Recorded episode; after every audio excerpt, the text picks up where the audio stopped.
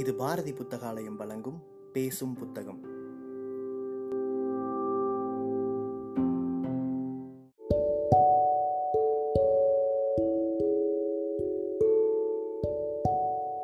Book day இணையதளத்தின் மூலமாக முன்னெடுக்கப்படும் வாசகர்களுக்கான வாசிப்பு போட்டியில் தேர்வான சிறுகதையை கேட்க இருக்கிறீர்கள்.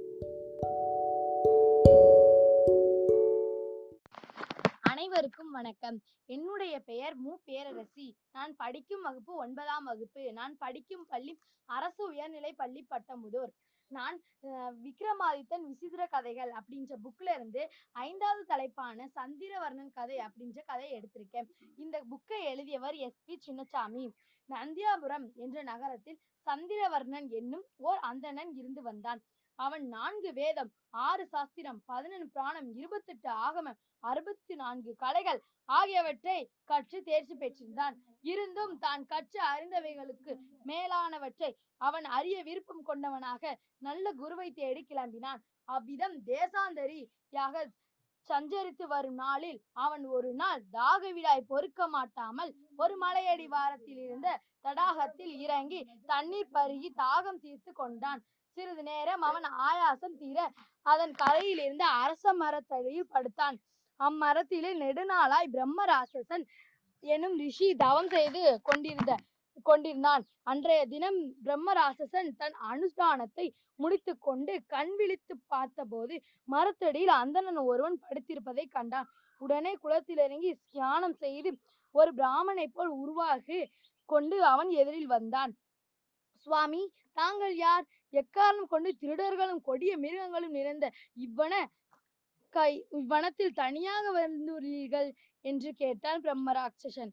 அதை கேட்ட சந்திரவர்ணன் ஐயா நான் நந்தியாபுரத்தைச் சேர்ந்தவன். நான் சகல சாஸ்திரங்களையும் கற்று தேர்ச்சி பெற்றிருந்த போதிலும் நான் கற்றுக்கொள்ளாத விஷயங்கள் கணக்கின்றி இருக்கின்றன.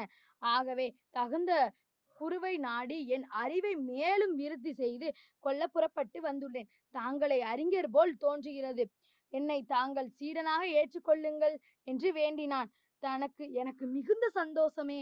ஆனால் நான் சொல்கிறபடி நீ இருந்தாயானால் உனக்கு நான் அறிந்து கொள்ள வித்தை சித்தியாகும் என்று என்றான் பிரம்மன் ராட்சசன். அதற்கு சந்திரவர்ணன் இணங்கவே அந்தன சிரேஷ்ட ஆறு மாதத்துக்கு நீ அன்ன ஆகாரமின்றி நித்திரையும் ஒழித்து விரதம் இருக்க வேண்டும்.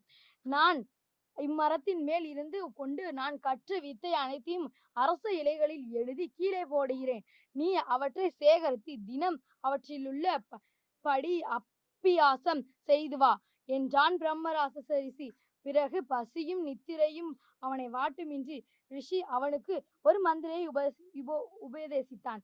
இரவும் பகலும் ஓயாமல் குரு சொன்ன வார்த்தை தப்பாமல் சந்திரவர்ணன் சகல வித்தைகளையும் அறிந்து கொண்டான். ஆறு மாதம் தவம் முடிந்ததும் தேவலோகத்தில் இருந்து புஷ்ப விமானம் வர பிரம்ம அஹ், சாபம் நீங்கி புறப்பட்டான். அப்போது சந்திரவர்ணனை அருகில் அழைத்து என் வார்த்தை தப்பாமல் நடந்து நீ வித்தையை கற்றுக்கொண்டாய்.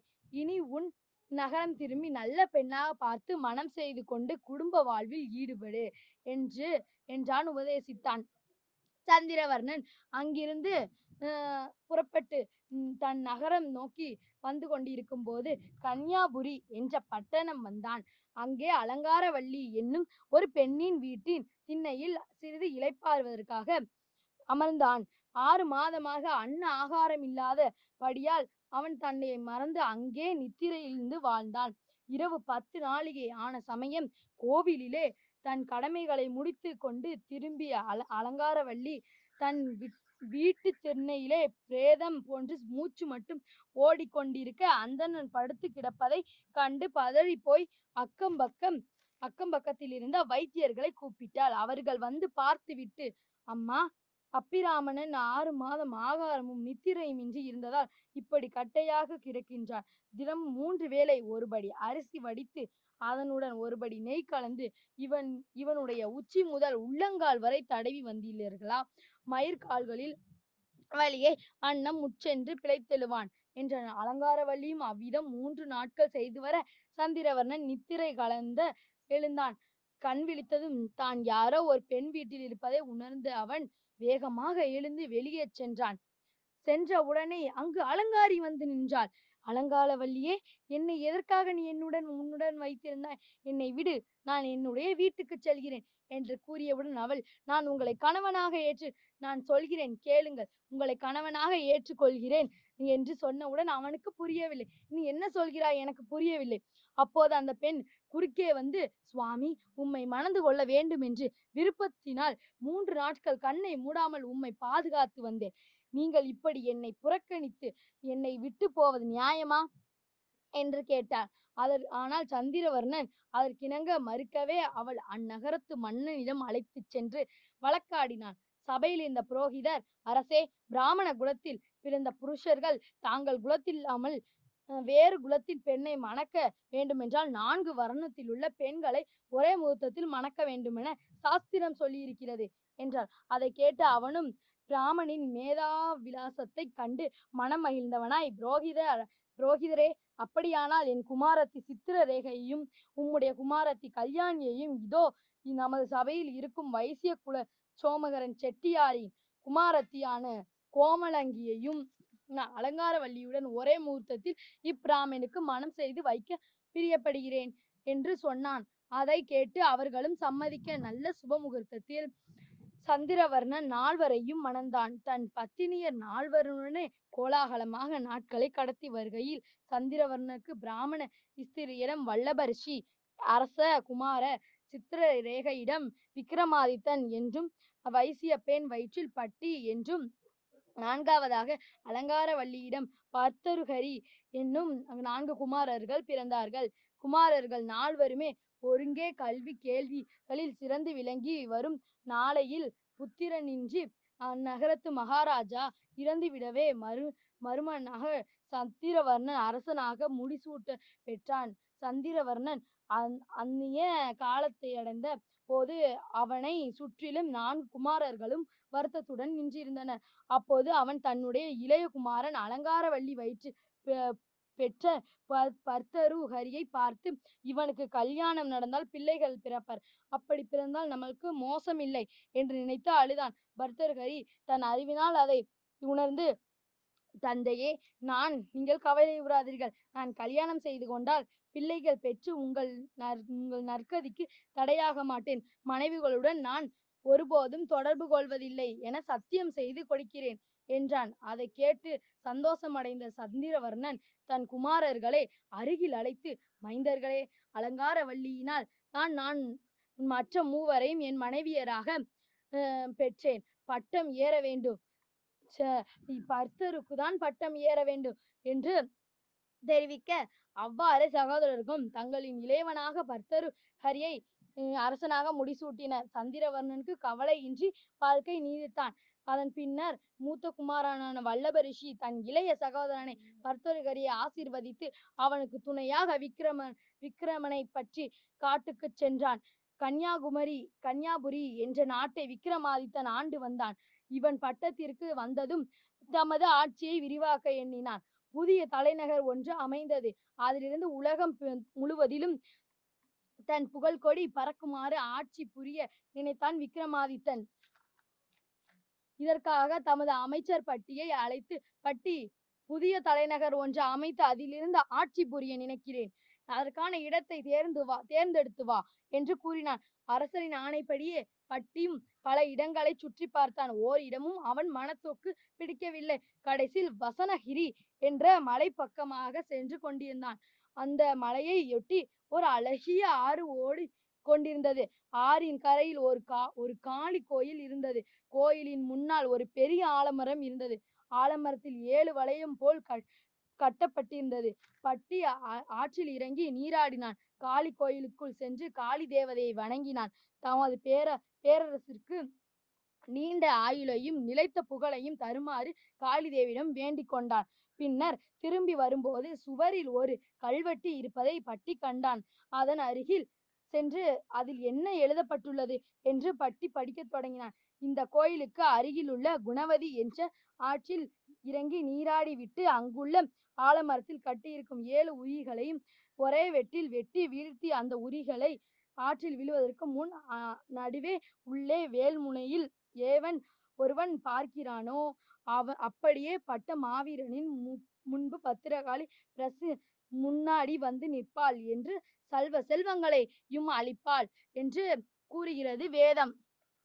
பார்த்த இதை பிடித்த பட்டி உடனே தன் நகரத்திற்கு திரும்பினான். தனது மன்னனிடம் காளி கோயிலில் தான் கண்ட அதிசயத்தை கூறினான். இதை கேட்ட விக்ரமாதித்தன் பட்டியுடன் அவ்விடத்திற்கு சென்றான். கல்வெட்டில் பொறித்திருந்தவாறு முதலில் ஆற்றில் இறங்கி நீராடினான். பின்னர் ஆலமரத்தில் கட்டப்பட்டிருந்த உரிகளை ஏறிப்பட்டு ஏறிட்டு பார்த்தான். வளையமாக கட்டப்பட்டுள்ள உரிகளை எவ்வாறு ஒரே வெட்டில் வெட்டி வீழ்த்துவது என்று அவனுக்கு புரியவில்லை. அவன் முயற்சி செய்யாமலே இதை விழுக வேண்டும் விழுக வேண்டும் என்று காளி தேவியிடம் வேண்டினான்.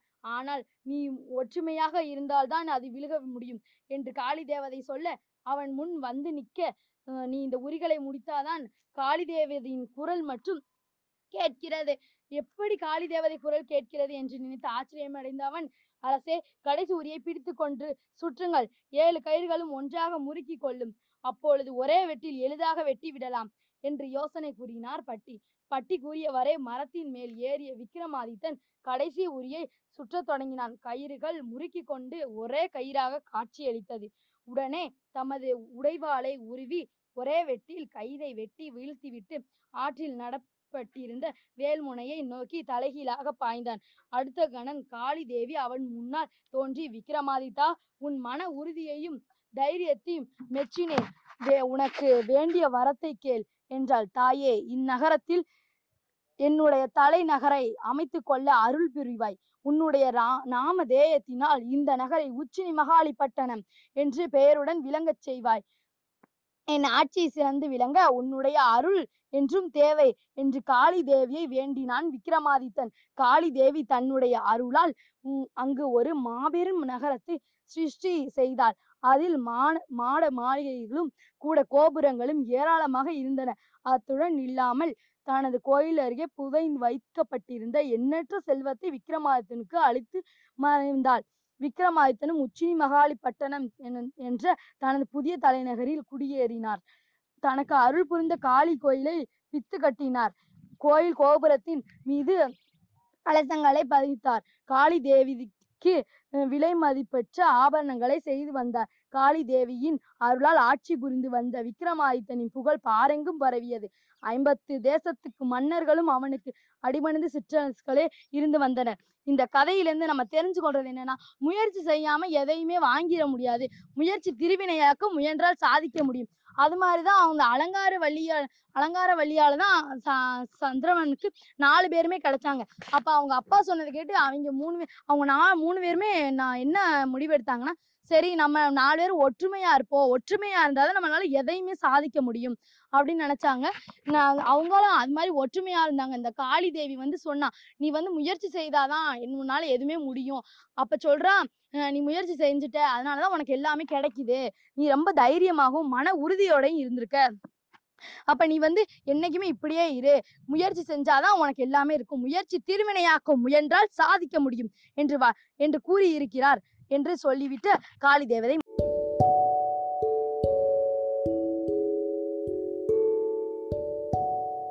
சிறுகதையை கேட்ட வாசகர்கள் தங்களுடைய கருத்துக்களை மறக்காமல் அனுப்பி வைங்க.